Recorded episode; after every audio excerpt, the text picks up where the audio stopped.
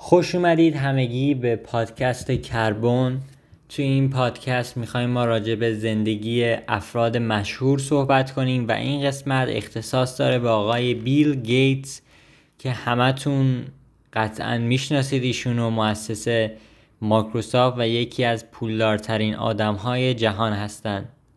توی این پادکست ما از زندگی افراد هر کدوم یه تیکه از زندگیشون رو براتون میگیم. از زندگی شخصیشون موفقیت هاشون کارهای خیلی که در واقع دارن انجام میدن و ما بهتون میگیم تا شما بیشتر با این افراد آشنا شید و از راه های موفقیتشون در زندگی خودتون استفاده بکنید حتما. آقای بیل گیتس متولد سال 1955 هستش که میشه حدود یعنی دقیقا 65 سال سن دارن ایشون و ایشون خیلی در خانواده از همه نظر متوسط به دنیا اومده. یعنی مادرشون معلم مدرسه بودن و خب خیلی آدم علمی بودن.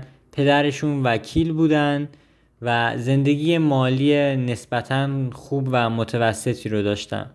آقای بیل گیتس در سال 1968 یعنی در همون دوره های میشه گفت نوجوانی یا همون تینیجری خودش با آقای پال آلن دوست میشه که ایشون دوتا دوست صمیمی بودن که اصلا این راه اندازی مایکروسافت و اینا همه این دو دوست با هم فکر کردن و ایده هر دوتاشون بوده. در سال 1973 که فارغ التحصیل میشه بیل وارد دانشگاه هاروارد میشه ولی به هیچ عنوان ادامه نمیده دانشگاه رو و به خاطر رویاش که ساخت مایکروسافت بوده از دانشگاه میاد بیرون و در ادامه توی سال 1975 با آقای پال آلن شرکت مایکروسافت یعنی مثل مایکروسافت الان نبود کلمه مایکرو و سافت با خط فاصله از هم جدا بودن رو تأسیس می‌کنن.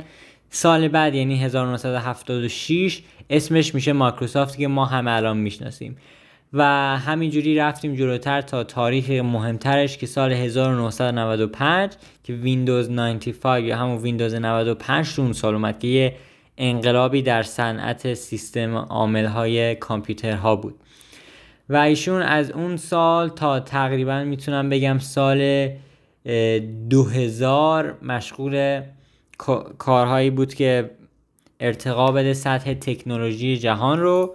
با شرکت مایکروسافتشون. ولی اوایل 2000 دیگه 2003 و 4 میشه گفت که ایشون کارشو کم کرد تو مایکروسافت و بیشتر وارد کارهای خیریه شد به خاطر اینکه ثروت عظیمی رو از قبل به دست آورده بود از طریق مایکروسافت و الان دیگه فقط دوست داشت که کارهای خیریه مخصوصا توی آفریقا انجام بده. یه سری شایعات و حاشیه ها هم دور آقای بیل هست که مثلا برای کرونا همه می‌گفتن که یکی از کسایی بودی که کرونا رو ساخته یا خیلی ها میگن که زمین های آفریقا رو غارت کرده و به هر صورت حاشیه هایی هست که برای افراد معروف همیشه وجود داره. ولی خب اگه یکم بیشتر دقت کنیم و علمی تر دقت کنیم می‌بینیم که آقای بیل گیتس قصدش واقعا خیرخواهانه بوده و اگه یکم دنبالش بیشتر بریم می‌بینیم که واقعا کارهای و تجهیزات خوبی و برای مردم آفریقا فراهم کرده و فقط کسایی که اصولا این حاشیه ها رو می‌سازن زیاد نمی‌دونن از ایشون و باید بهش نزدیکتر بشن و فقط یه چیزی شنیدن که ایشون پولدارترین افراد جهانه و یا مثلا یه کنفرانس راجع به ویروس و pandemic داشته. ولی در واقع اینطور نیست. آقای بیل گیتس تنها کسی نبود که مطمئن بود که سلامت جهان به خطر میفته اگه یک ویروسی مثل ویروس کرونا بیاد. خیلی از دانشمندها خیلی از محققین همینو می‌دونستن ولی این رو چون اونها هیچ جایی نداشتن که در واقع اینا رو بگن به اطلاع مردم برسونن مقصر اصلی آقای بیل شناخته شد که توی اون کنفرانس تد معروفش گفت که این ویروس ها ممکنه بیان و زندگی رو به خطر بندازن و ما می‌تونیم تاثیراتش رو با این ویروس کرونا قشنگ حس بکنیم. ولی خب باز هم میگم این یه چیزی بود که خیلی ها در جهان می‌دونستن ولی چون یا جرأتش رو نداشتن یا موقعیت رو نداشتن که بگن به مردم آقای بیل گیتس مقصر اصلی شناخته شد. ولی اگه دقت کنیم می‌بینیم که اینطوری نیست و خیلی قبل تر از آقای بیل گیتس خیلی ها بودن که کتاب نوشتن در این زمینه فیلم ساختن در این زمینه که یک بیماری میاد و جهان رو در بر می‌گیره و خب اینم زیاد چیز دور از ذهنی نیست توی دنیای علم. خب حالا بریم به بخش یکم مثلا شخصی تر آقای بیل گیتس. آقای بیل گیتس ثروت خالصش حدود 132 بیلیون یا همون میلیارد دلار هستش که البته این می‌تونست خیلی بیشتر باشه ولی به خاطر کارهای خیریه که می‌کنه این ثروت الان کمتر شده و 132 بیلیون دلار شده و الان ایلان ماسک و آقای جف بزوسن که پولدارترین افراد جهان هستن.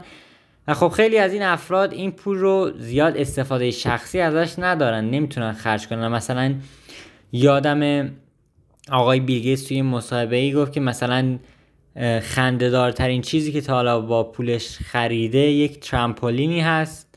که توی اتاق گذاشته و یه اتاق تو خونش داره که مخصوص ترامپولین برای بچه هاش معمولا. و می‌تونیم بگیم این افراد به هیچ عنوان خیلی تجملگران نیستن. ولی یه سری خرج هم برای خودشون می‌کنن. مثلا آقای بیلگیس یک ماشین خوب بنز داره. یه ماشین معمولی میشه گفت نسبتا. ولی خب یک ماشین دو میلیون دلاری مثلا نداره با اینکه ثروتش از نصف کسایی که اون ماشین رو دارن بیشتره. ها این هم جالبه بگم که آقای بیل گیتس از دانشگاه هاروارد درس می‌خونه. همون دو سالی هم که خونده بعد ترک کرده توی دانشگاه هاروارد یعنی یکی از بهترین دانشگاه های کل دنیا درس می‌خونه. آقای بیل گیتس به تازگی یک کتاب نوشته به عنوان How to Avoid a Climate Disaster که ترجمه فارسیش میشه که چجوری از یک تغییر آب و هوایی بد جلوگیری بکنیم. و خب اینم کتابیه که ما باید حتما بهش توجه داشته باشیم. و اگه یه وقتی این اتفاق افتاد و شرایط به هم ریخ باز آقای بیل گیتس رو مقصر ندونیم واسه این کار. چون که این چیزیه که همه دانشمندا و محققان میگن و خیلی چیزیه که همه میگن که ممکنه پیش بیاد اگه دنیا به همین روند ادامه بده. آقای بیل به تازگی از همسر خیلی خوب خودش که چند دین چند دهه با هم بودن در واقع طلاق گرفت. خانم ملیندا گیتس و حدود ثروت دو بیلیون دلار یا همون دو میلیارد دلار هم به این خانم تعلق گرفت بعد طلاق. و آقای بیل سه تا فرزند هم دارن در واقع یک پسر به نام روری و دو دختر به نامهای جنیفر و فویبی و اینها سنشون الان دیگه از 20 سال گذشتن همشون و کوچکترین فرزندش یعنی پسرشون 22 سالش هست الان.